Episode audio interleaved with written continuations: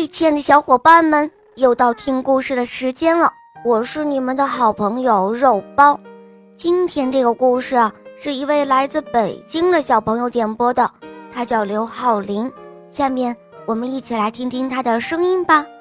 肉包你好，我叫刘浩林，今年六岁了，我来自中国首都北京，我属大龙的。我喜欢小肉包系列童话《萌猫森林记》。今天要点播一个故事，它的名字叫《狮子与猴子》。好的，小宝贝，你点播的故事马上就要开始喽。狮子和猴子，播讲肉包来了。在一个夏天的早上，小猴子起得很早很早。他拎着一个篮子，高高兴兴地采桃子去了。小猴子一边走着，一边还唱着小调：“我是一只快乐的小猴子，每天早上采桃子，桃子桃子真美味。”就在这个时候，一只饥肠辘辘的小狮子听到了，它咽了一下口水，心里想着。我又不会爬树，怎么能吃到美味的桃子呢？突然，他灵机一动，想出了一个好办法。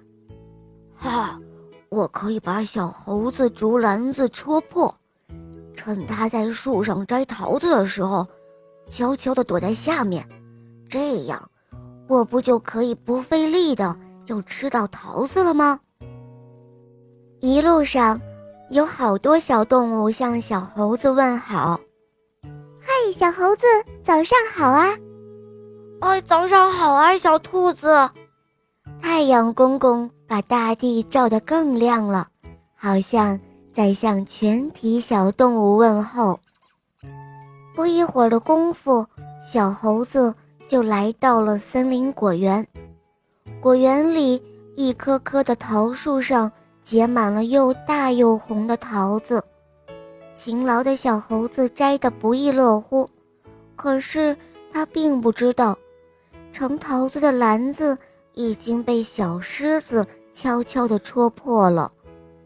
当太阳公公爬到最高处时候，满头大汗的小猴子突然发现：诶，自己摘的桃子怎么只剩下五个了呢？他心里想着：“哎，我的桃子呢？怎么都没有了？”再仔细一看，嗯，自己的篮子破了一个洞，桃子都顺着洞漏走了。回到家的时候，他把篮子修好了，于是又来到果园摘桃子。这一次他可是有经验了，时时刻刻。把篮子放在自己胸前，重新摘了好多好多的桃子，这才回了家。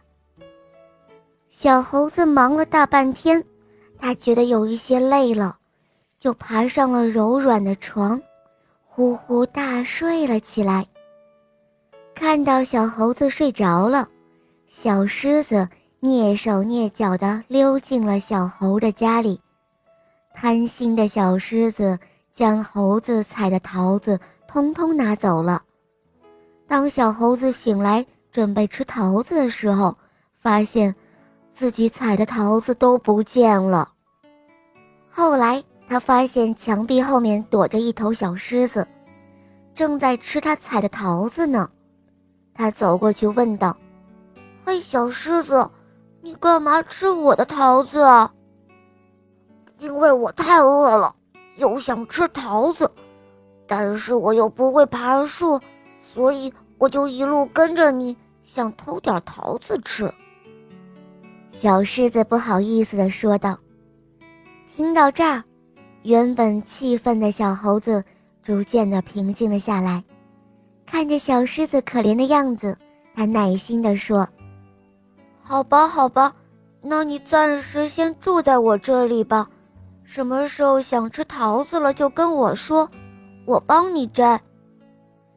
于是，小猴和小狮子就成为了好朋友，他们天天在一起玩，可开心了。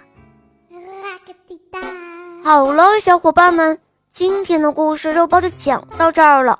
刘浩林小朋友点播的故事好听吗？嗯，你也可以找肉包来点播故事哦。好，赶快关注肉包来了，打开我的首页，一起来听《萌猫森林记》吧。《萌猫森林记》共有三十五集故事，会让孩子获得更多感动、快乐，成为一个温暖的好孩子。刘浩林小宝贝，我们一起来跟小朋友们说再见吧，好吗？小朋友们再见啦！一定要记住我刘浩宇哦，过几天我再来的。嗯，小朋友们，我们明天再见哦，么么哒。